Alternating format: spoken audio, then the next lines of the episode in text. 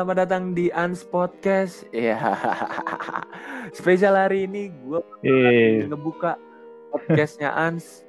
Ya, sebelumnya perkenalin nama gue Dani. ya, Eh, kita berdua sesama gua an sendiri. di perkenalan diri, podcastnya sendiri. Heeh. iya, podcast gue dibajak, geng. Nah, hari ini kita bakalan ngebahas soal statistik dan juga prediksi soal eh, final UEFA Champions League yang akan mempertemukan PSG dan juga Bayern Munich. Yo, Munchen. banget. Ya, yang bakal tayang ntar malam Ya, dini hari betul. jam 2 Cara ini eh, Andika ini adalah fans PSG, ya kan? Dia nge Betul. Gua fans beratnya khususnya sama Neymar, Neymar JR. sekali. Tapi apakah Neymar bisa nyetak gol Iya, malam ini? iya. Kira-kira Em, mudah-mudahan ya, karena dari pertandingan-pertandingan sebelumnya juga gue lihat eh, Neymar itu eh, lebih memberi umpan Oh, iya. ke Mbappe dan teman-teman yang lainnya. Dia nggak tahu mandul atau kenapa kurang hoki dia di Oke, champion. kita bahas dulu dari uh, Heran gua. sisi PSG ya. Dari sisi Paris Saint-Germain ini adalah final Ya, pertamanya sejak 1970 kalau nggak salah. Sejak se- pertama kali klub PSG, klub Paris asal Paris, eh, klub asal Paris ini didirikan ya. Ya, ini Iya, final betul. pertama. Sedangkan bagi Munchen ini udah final. Aduh, udah bosen banget kali si Munchen nih masuk final ya. Iya, makanya. Iya. Nah, kita bahas dari pelatih dulu nih. Thomas Tuchel. Oke, Menurut gue sih, oke. ini pelatih ngeri, serius. Iya. Ini Thomas Tuchel ini Iya. bisa eh, dia bisa ngebaca gaya main Munchen. Karena menurut gue gini, Munchen itu gaya mainnya tetap sama. Mau dia dari pas lawan Barca dan juga lawan Lyon. Kebetulan gue memang nonton yang hanya dua pertandingan itu. Nah, Thomas Tuchel itu udah baca cara Hmm. permainannya gimana, cara dia high pressnya seperti apa. Ini yang ini yang bahaya sebenarnya bagi Munchen. Kenapa mungkin ya, walaupun pendukung pendukung PSG ini di- bisa dibilang sekarang sedikit nih untuk final UCL sekarang nih. Iya, Hmm, jadi kalau menurut gua nih Thomas Tuchel kalau dia bisa ngebaca permainannya, jangan-jangan ini bisa jadi gol cepet. Ini bahaya banget buat Munchen. Iya. Dan lagi, dan lagi ini gue lihat juga apa ya eh, latar belakang si Thomas Tuchel.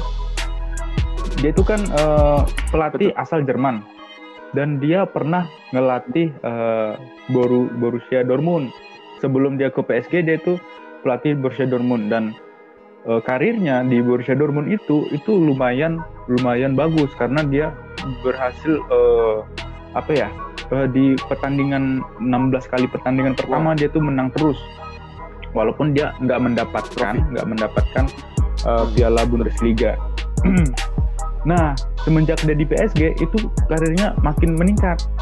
Karena PSG juga udah udah dapat ini kan udah bisa menjuarai piala piala apa Iya. Liga Paris gitu kan. Dan dan apalagi ini juga eh, prestasinya juga bisa membawa timnya itu masuk ke final U Iya, bener UCL. banget nih.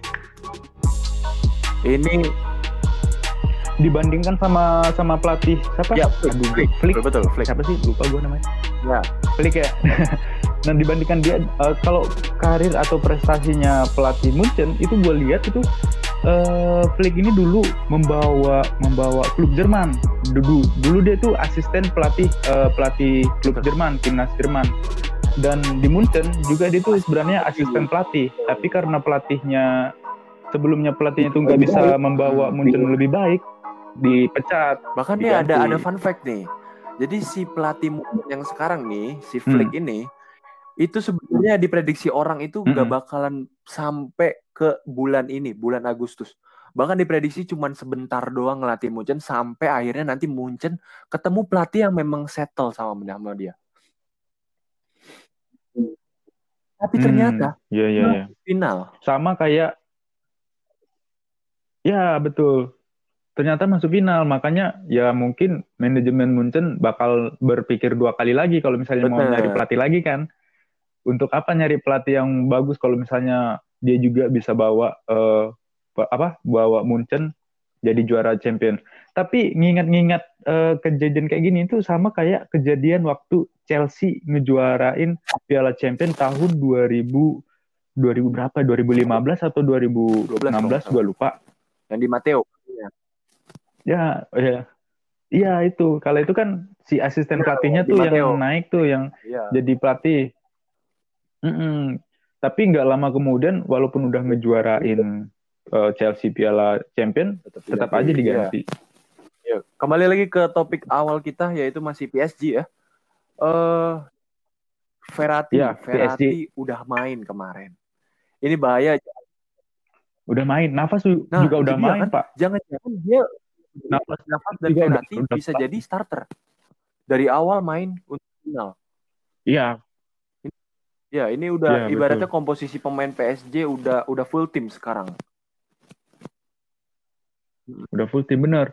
Dan juga kan kemarin uh, kita prediksi juga ya waktu uh, perempat final PSG lawan Leipzig tuh kan uh, si Mbappe baru baru aja sembuh gitu lah ya, dari cedera dia.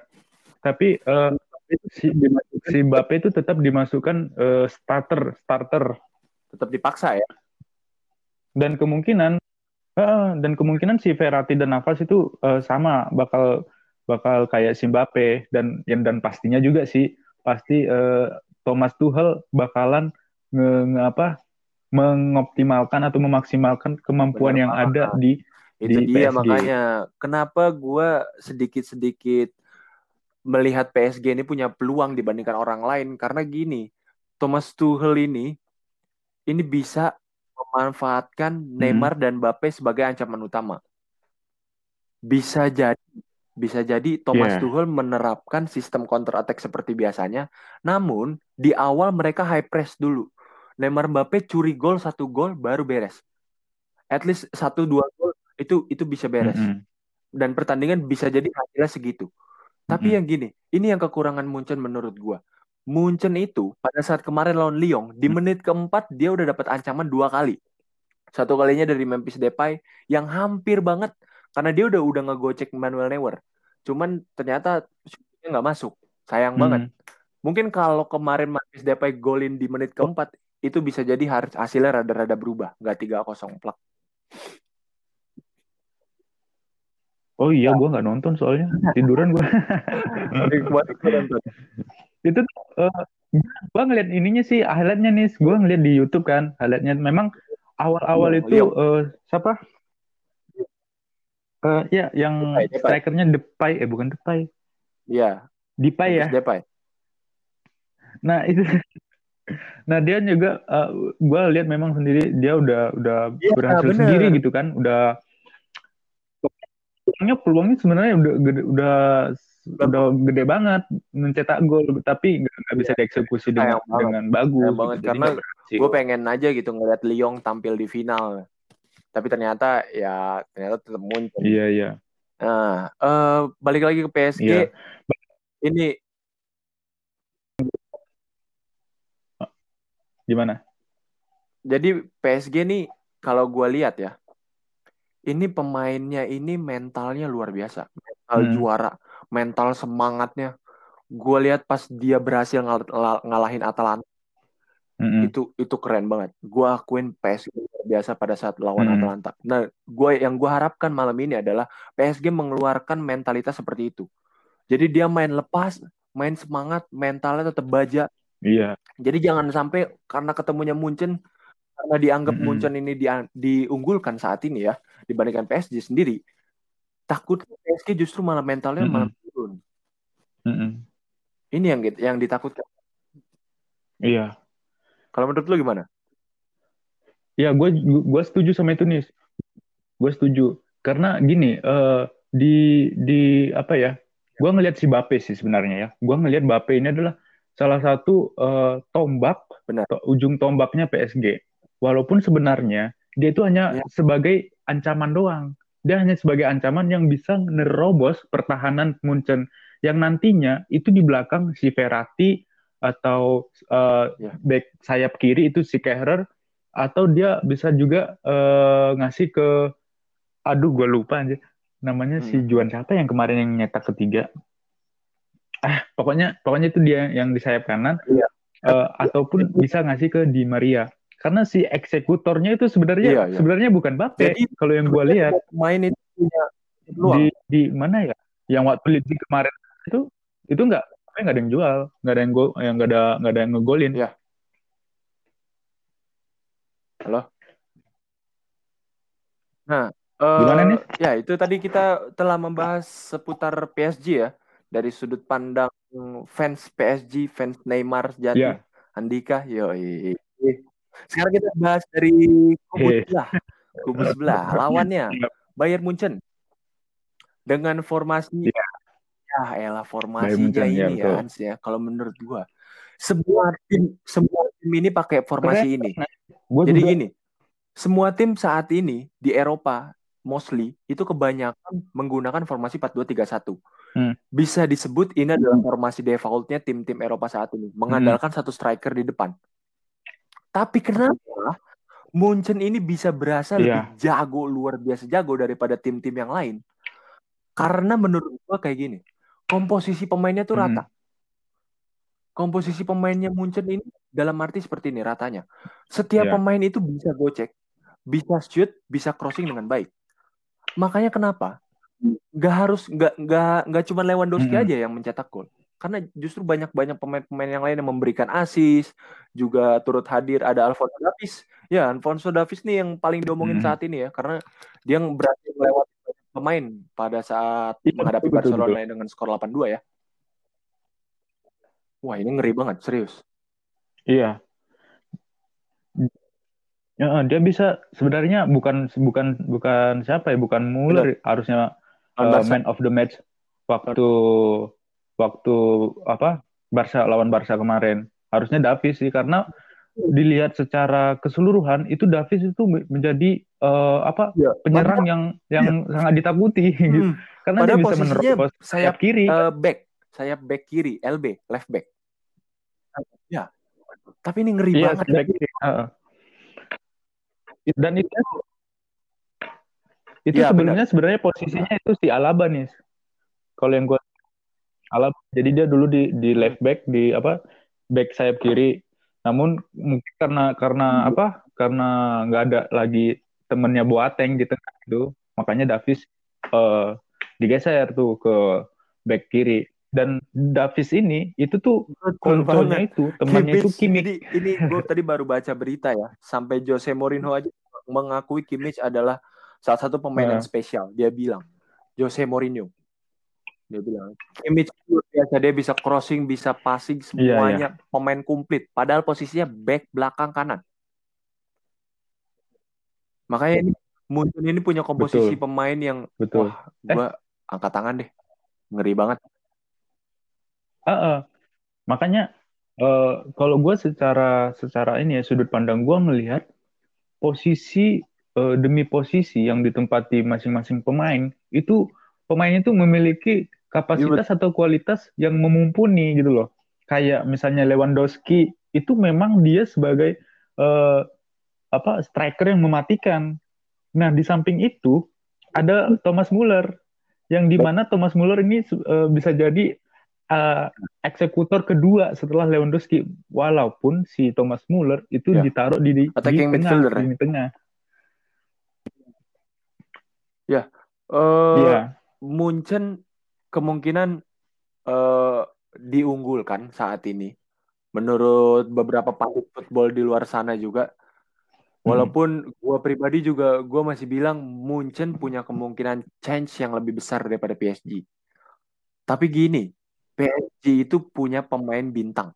Mm-hmm. Ada Neymar dan Mbappe. Yeah. Kalau Thomas Tuchel itu jeli memanfaatkan yeah. mereka berdua untuk jadi ancaman di awal, seperti yang tadi gue bilang di awal, ini luar biasa. Mm-hmm. Ini PSG bisa juara. Gue bilang mm-hmm. PSG punya kemungkinan juara kalau Neymar dan Mbappe ini yeah. ngeri banget mainnya. Karena Munchen yeah. itu iya. belakangnya nggak bagus-bagus amat. Tapi yeah. dia itu nanti mainnya itu memanfaatkan serangan pas serangan baliknya itu bener-bener pol-polan. Bahkan sampai backnya itu nanti high press. posisinya posisi back empatnya nanti itu sudah hampir ke tengah lapangan, hampir ke tengah lapangan. Ini high press ini yang bisa dibahayakan sebenarnya. Karena kalau aja mereka lengah, ngelas lengah sedikit, Neymar ada peluang untuk lari terlebih hmm. dahulu sebelum nantinya akan di akan di crossing oleh mungkin pemain tengahnya hmm. dari Verratti. Bisa jadi jebakan offset yang dipasang sama Munchen hmm. dengan posisi high press bisa jadi gagal dan akhirnya membahayakan gawang Munchen sendiri. Ini ngeri banget. Seru banget sih. Iya, iya. Apalagi Neymar dan kawan-kawan itu eh, untuk apa ya ambisi mencetak gol itu uh, sebenarnya tinggi, tapi dia nah, ini. ingin mempermainkan kiper dulu. Kalau kalau kalau Neuer, uh, ne, siapa uh, kipernya Neuer, Neuer itu kalau tendangan sekeras apa pun kayak Ronaldo itu bisa ditepis. Tapi kalau udah ya. kalau udah digocek sama Mbappe sama ya, Neymar itu kemungkinan ya membuahkan sebuah sebuah gol kan uh, gitu. Neuer sebenarnya kalau untuk secara open play dalam artian uh, dari corner, dari uh, open play dari misalkan Mbappe menggocek-gocek lalu uh, melakukan shooting itu kemungkinan Neuer bisa shooting. bisa mengantisipasi dengan baik. Mm -hmm. Cuman beda beda beda uh, bisa finishingnya kalau ketika tadi yang tadi gue jelasin ketika formasi high pressnya backnya Munchen itu terlalu maju dan ada kesempatan untuk Neymar lari duluan ini yang bahaya. Bisa dimainin sama sama Neymar. Mm -hmm. ini ngeri yeah. banget nih. Neymar Neymar Neymar. Yeah. Munchen.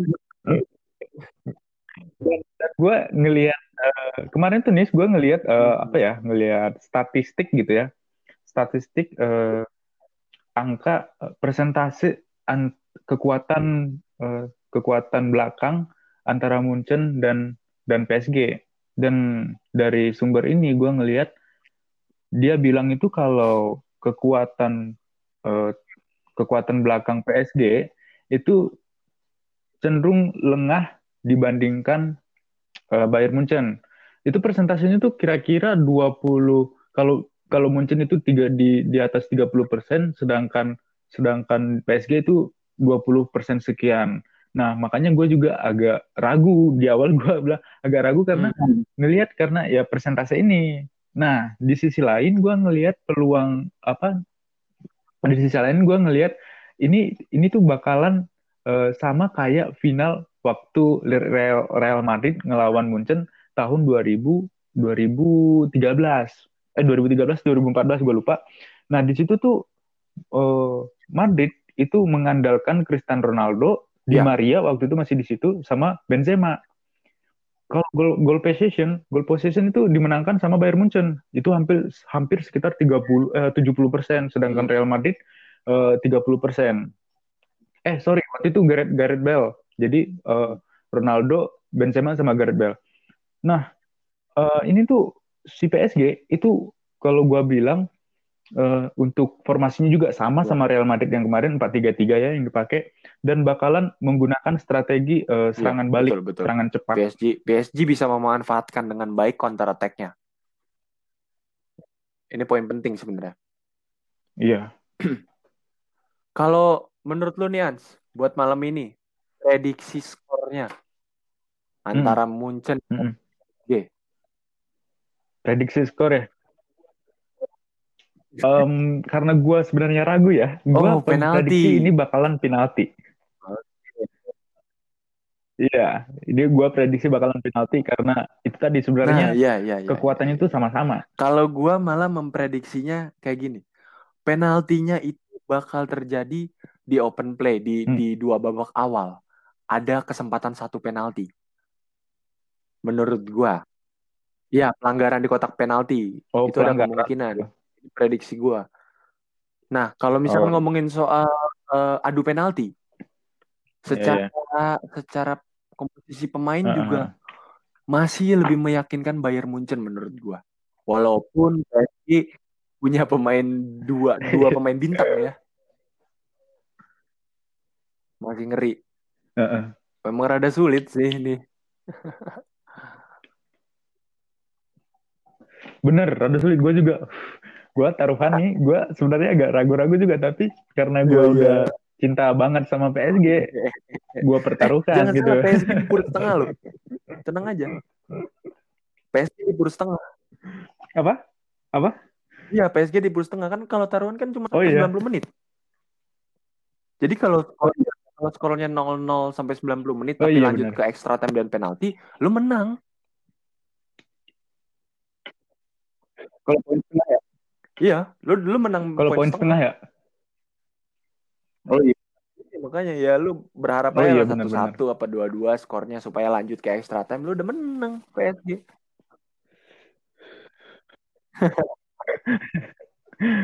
gue taruhannya rokok lagi Aduh, rokok biasa. Ya udah. Sekian dulu podcast kita hari ini. Terima ya kasih uh, Ans Podcast telah ya uh, berlatih menjadi Terima kasih, podcaster. Asik. Terima kasih dan sampai jumpa. asik eh Apa-apa? bener nih bener nih anyway kita bakalan eh, rilis lagi podcast baru kita Oh kita iya, bakalan ngomongin benar. kopi asik Eh, dengan dan dan suara juga jadi untuk para pendengar Ans- jangan lupa stay tune di podcast Oke.